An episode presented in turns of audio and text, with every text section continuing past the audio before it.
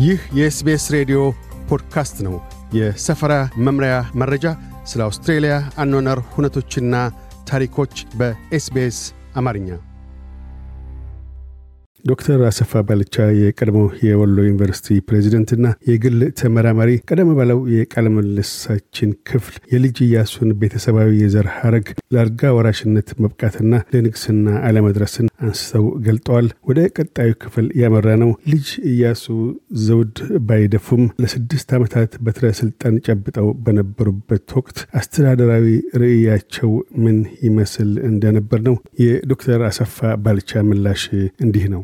ኢያሱን ዘመነ መንግስት መረዳት ከተፈለገ ኢያሱ ምን ያህል visionary እንደነበረ፣ ምን ያህል አገሩን ይወድ የነበረ፣ ምን ያህል ዜጎቹን ያለምንም ልዩነት የሃይማኖት፣ የምናምን፣ የጎሳ ምናምን ልዩነት ያፈቅር እንደነበረ እና ለሀገር አንድነት የቆመ ሰውና ጸረ imperialist እንደነበረ፣ ጸረ colonialist እንደነበረ በዛ ዘመን በደንብ መረዳት ይቻላል። በዙሪያ ያሉትን ቅኝ ገዢዎች በሙሉ ከኢትዮጵያ ብቻ ሳይሆን ከዙሪያው እንዲወገዱ ለማድረግ እስከ እንግሊዝ ሶማሌላንድ እንዲዋጋ የነበረውን Mad Mullah እየተባለ የሚጠራውን ሰው ሁሉ እስከ መርዳት ደረጃ የደረሰ ሰው ነው።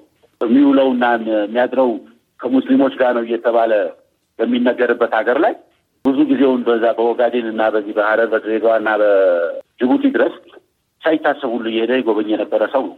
በጣም አድርጎ ለነጮቹ ክብር አይሰጥም። የእነሱን ተንኮል በደንብ የተረዳ ሰው ነው። እኔ እንግዲህ ከምኒልክ ጋር በነበረው ቆይታ የተማረው ነገር ይሁን እና ምናምን ነጮችን የማመን ምንም አይነት ፍላጎት አልነበረውም። የማስጠጋትም ፍላጎት አልነበረውም። ሽሚያውም ያ ነበር። በእንግሊዞች በፈረንሳዮች እና በጣሊያኖች በኩል ሙከራ ተደርጓል። ግን አንደኛቸውም ሊያሸንፉት አልቻሉም። ማለቴ ወደ እነሱ ሊያስጠጉት አልቻሉም። sympathize እንዲያደርግላቸውም አልሞከረም። እነሱ ግን እያንዳንዷን እርምጃውን እየተከታተሉ የጸረ ኢያሱን ጎራ ፕሮፓጋንዳና በንትን ሲያጠናክሩት የነበሩት እነሱ ናቸው። ያው ታያዋለህ። እዛው ላይ አንዳንዶችን ለማሳየት ሞክሬያለሁ።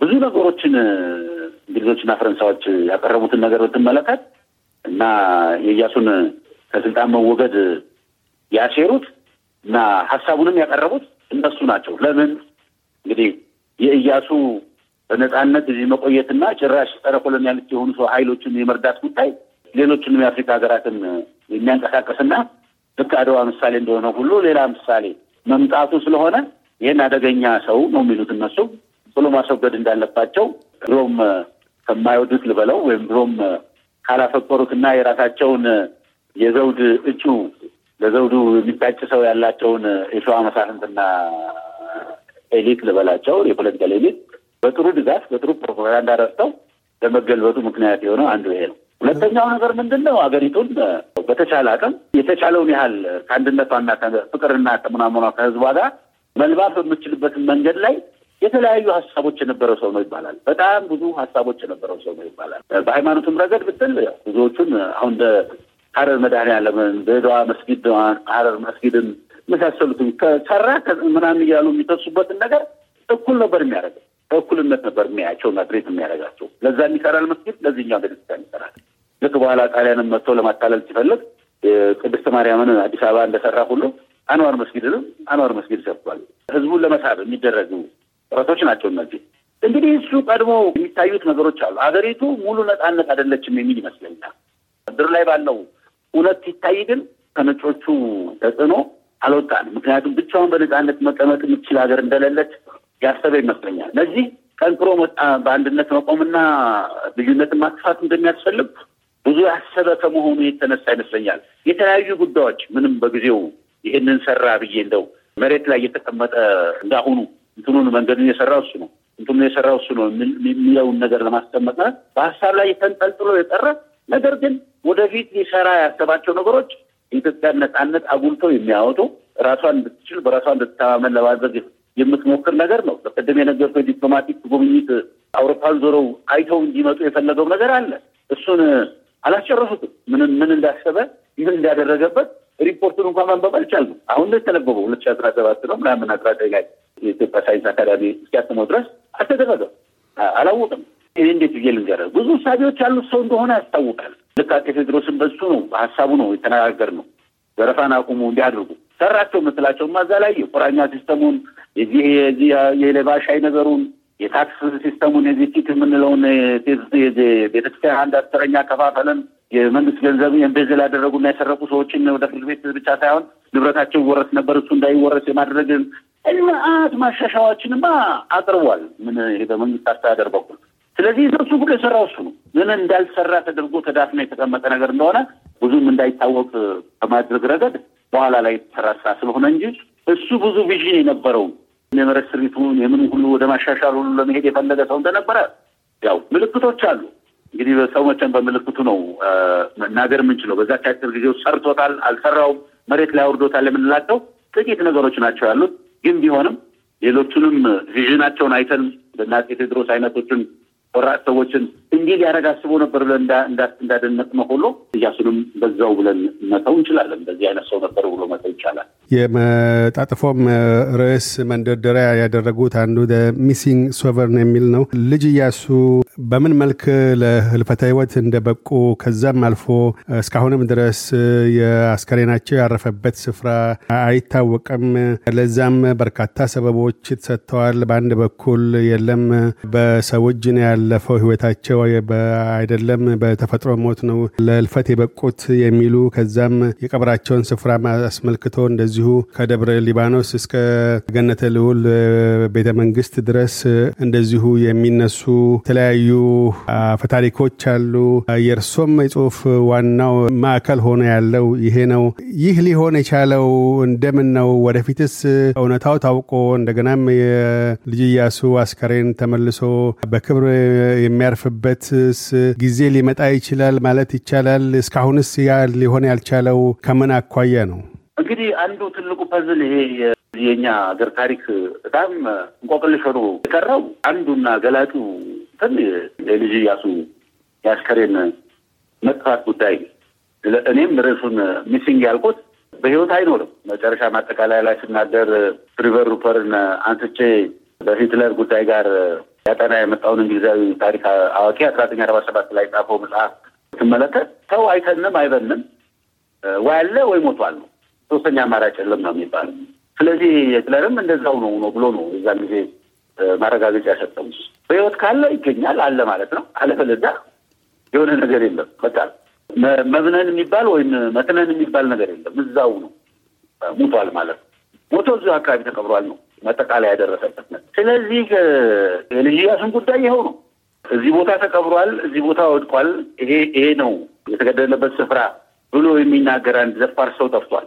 የነበሩትን ሰዎች እኔ ባነሳኋቸው መሰረት በስም መጥቀስ ስለማልፈልግና informant ኡም ያንን ፍላጎት ስለሌላቸው አሉ በህይወት ይገርምሃል። በሰማንያ መጨረሻ አካባቢ ይመስልኛል አሁን በዛ አካባቢ ያሉ ናቸው። በደንብ ጤነኛ ናቸው። እሳቸውም ደግሞ ቁጭ ብለው የሰሙት በልጅነታቸው ነው፣ በህፃንነታቸው ማለት ይቻላል። አባታቸው ጋር ቁጭ ብለው ነው። አባታቸው የታወቁ የዚህ ቃለ መድኃኒት አዋቂ ናቸው። እንደውም ይሄ በመንፈሳዊ ሕክምና አይነት ነገር የሚሰጡ ናቸው። ሙስሊም ናቸው። ገዳይ ነው የተባለው ሰው ራሱ በራሱ በአፉ ሲናገር የሰሙ ናቸው። መጥቶ ጭንቀቱን ነው የሚያካፍላቸው። ይህም የተደረገው ሌላ ቦታ አይደለም። እንግዲህ በሰውየው በራሱ ተግባሩ በፈጸመው ሰው ሲነገር እንደተሰማው ይህ ሰውዬ ደግሞ ተቀምጠው ቁጭ ብሎ የሚያዳምጡት እሳቸው ናቸው። እኔ እኮ ለ article ኡ ስራ የተነሳሁትና ይህንን research ለመስራት የተነሳሁት ሰውየው ጠርተውኝ በአጋጣሚ እንተዋወቃለን። እኔ research በዛ በዚህ በባህላዊ መድኃኒት አካባቢ ስለሆነ ቀደም ብዬ የማውቃቸውና ያነጋገርኳቸው ሰው ስለሆኑ ብዙ ነገር እናወራለን። አንዳንድ ስንገናኝ እንትን እኮ ለእንዲህ መድኃኒት ነው እንደዚህ እኮ እንደዛ ነው ይሄን ነገር እንደዚህ አታጥፋ እንደዚህ እንደዚህ ነገር ይሄን ታውቃለህ ወይ እንባባላለን። እና እኔም ሁሌ ዘይራቸዋለሁ ነው የሚባለው ዘይራቸዋለሁ ወዳጅ ነን እና አንድ ቀን ጠሩኝና ና የልጅ ታውቃለህ ወይ አሉ። ከሚባለው ውጭ ይሄ ማንም ሰው በእርግጠኝነት እንደዚህ ሆኖ ነው የሞተው የሚል ታሪክ አላውቅም። እውነቱን ነው የነገርኳቸው። እንግዲህ አሉ ንገር አሉኝ እና ቁጭ በል ብለውኝ የሆነ በረንዳ ላይ ነበር የተቀመጥነው። ግን ቁጭ ብዬ ደረጃው ላይ ደረግ አሁን የምነግርህ ነገር ገዳይ ራሱ በራሱ አፍ ለአባቴ ሲናገር እኔ ቁጭ ብዬ በደንብ አድርጌ ነው ያዳመጥኩታል። እንደው ምን ሊያደርግ ተናገረስ እንግዲህ ይመስለኛል እሳቸው አባት ጋር ምክክር የጀመረው ወይም ምክን ያለው ጭንቀት አላስቀምጠው ብሎ ደግሞ የቤተ መንግስት ጉዳይ ስለሆነ ቤተ መንግስቱም ራሱ ላይ ላይ ይመጣብኛል፣ ይገለኛል ወይ ያጠፋኛል የሚል ስለሆነ መተኛት ያቃተ ይመስለኛል። አእምሮውም ምናልባት ዞር ሊልበትም እና የጭንቀቱ ብዛት እረፍት መስቶት ሊሆን ይችላል። ሁኔታ የተፈጸመው ሁለት ሰዎች አሉ። አንዱ ካህን ነው፣ አንዱ ሲቪል ነው። መርጦ የሚባል አካባቢ መርጦ ለማርያም ሳይሆን መርጦ የሚባል የእጁ ውስጥ ያለ ቦታ አለ። ከዛ የሄደ ነው። ለቅርበቱም የመጣው እዚህ አሁን ቅድም እንደነገርኩ ወደ አምባሰል በለው ወይም ተውለደሬ አካባቢ ያሉ አዋቂ ጋር ነው የመጣው። የነበሩትን ሰዎች ተናገረ።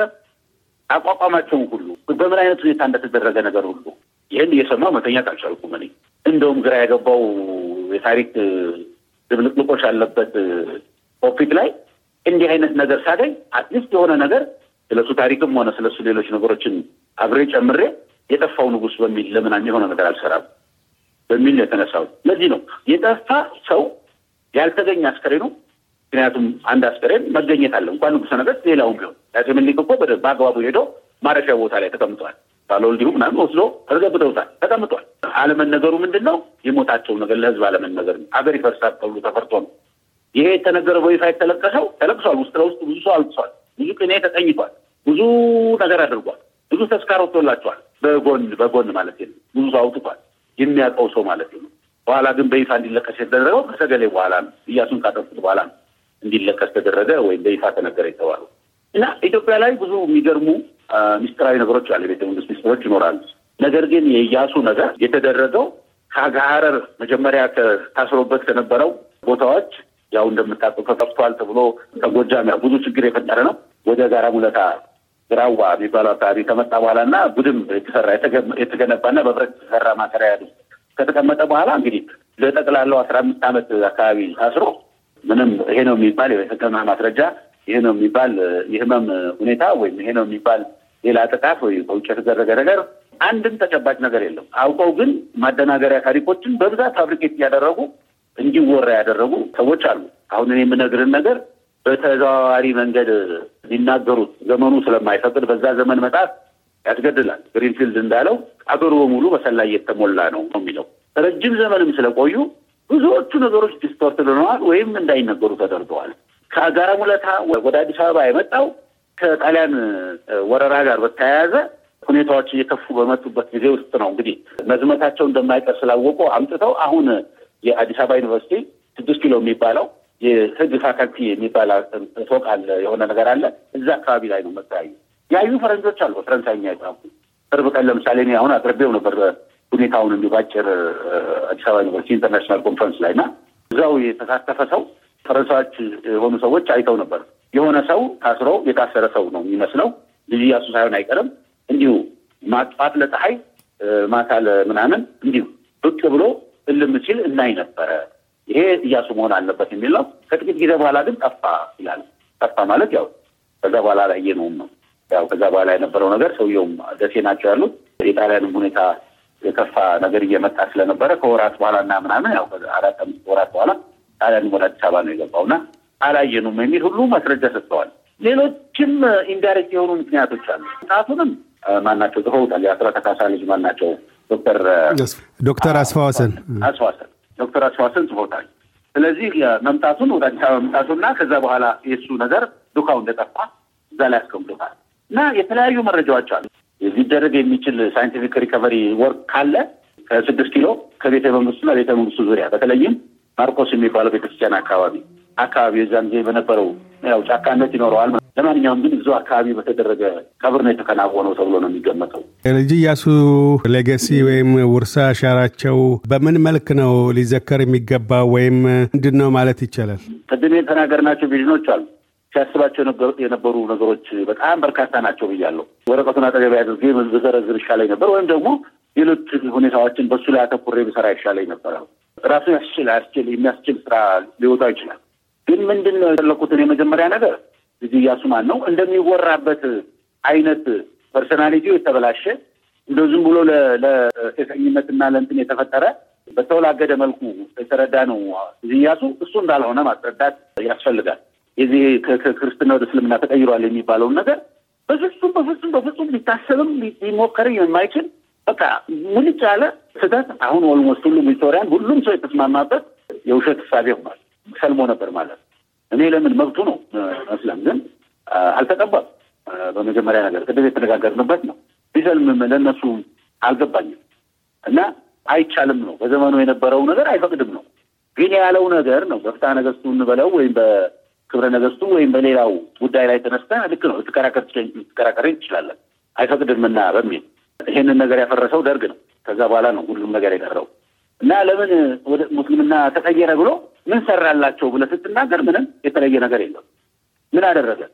ሙስሊም አካባቢዎች ሄዶ የራሳቸው የሙስሊም ሹሞችን አካባቢያቸውን እንዲያስተዳድሩ ኢትዮጵያውያን መሆናቸው እንዲቀበሉ መቼም የሚናገራቸውና የሚያደርጋቸው ነገሮች በሙሉ ብትሰማ ብናነባቸው በሙሉ የሚያስገርም ነገሮችን ነበር የሚያደርገው። ሌሎቹንም እስከ በዚህ በጋምቤላና በእንትን አካባቢ እየዞረ የሚሰራቸው የነበሩትን ነገሮችና ምናምኖች ስትሰማ በጣም የሚገርም እንትን ነው። ዳር ድንበሩን በትክክል የሚያውቅ መሆን ያለበት ብሎ የሚገምተው ድረስ የሚሄድ ሰው የአንድነትን የመፍጠር ነገር priority ሰጥቶ ምክንያቱም አሁን ለተፈጠረብን አደገኛ ችግር ሁሉም በጎጡ ላይ ተቀምጦ በመቅረቱ የተነሳ ነው። እሱን ለመስበር ይጥረው የነበረው ጥረት ከምንም በላይ ቁሳዊ ከሆነ ስራዎች እና እንትን በላይ ሊያስመሰግን የሚችል ትልቅ legacy ነው ብዬ ነው የምገምተው። ስለዚህ ለሱ መታሰቢያ ማቆም የሚሆን ሌሎች ነገሮች ማድረግ የሚሆን ሐውልት መስራት የሚሆን እንደ ንጉሠ ነገር ዝርዝሩም ሲገባ አታየው። የፈለገ ጸሐፊ ቢጽፍ ዘሎ የሚያጥፋው ከአጼ ምኒልክ ዘሎ ንግሥት ዘውዲቱ ከዛ ኃይለስላሴ ያለበለዚያ አጼ ምኒልክ ቀጥታ ኃይለስላሴ ጋር ሲገባ ነው የምታየው። የማንንም ዝርዝር ተመልከት አስተውለህ ከሆነ ስለዚህ ኢያሱ እዛ ውስጥ ገብቶ በዓመተ ምሕረት እንኳ በትክክል የሚያውቀው የለም። ከአስራ ሶስት እስከ አስራ ስድስት ተብላ ተቀምጣ ታገኛታለህ። እንዲህ አይነቱን የታሪክ ግድፈት ተካክሎ መናገር እንድንችል ይረዳናል። የእሱንም ሌገሲዎች በትክክል አንድ የጥናት መስክ ልናደርገውን በምንችልበት መልክ ሊከፍልን ይችላል። ሻል ያለ አንደርስታንዲንግ ይኖረናል ማለት እንዲህ አይነት ብሩህ የሆነ ሰው ወደፊትም ለሀገራችን መሪነት እንመኛለን የሚል ትምህርት ጥሎ ይሄዳል።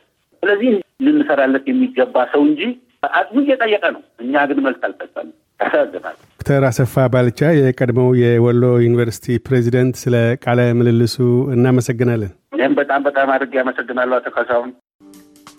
እያደመጡ የነበረው የ SBS አማርኛ ፕሮግራምን ነበር።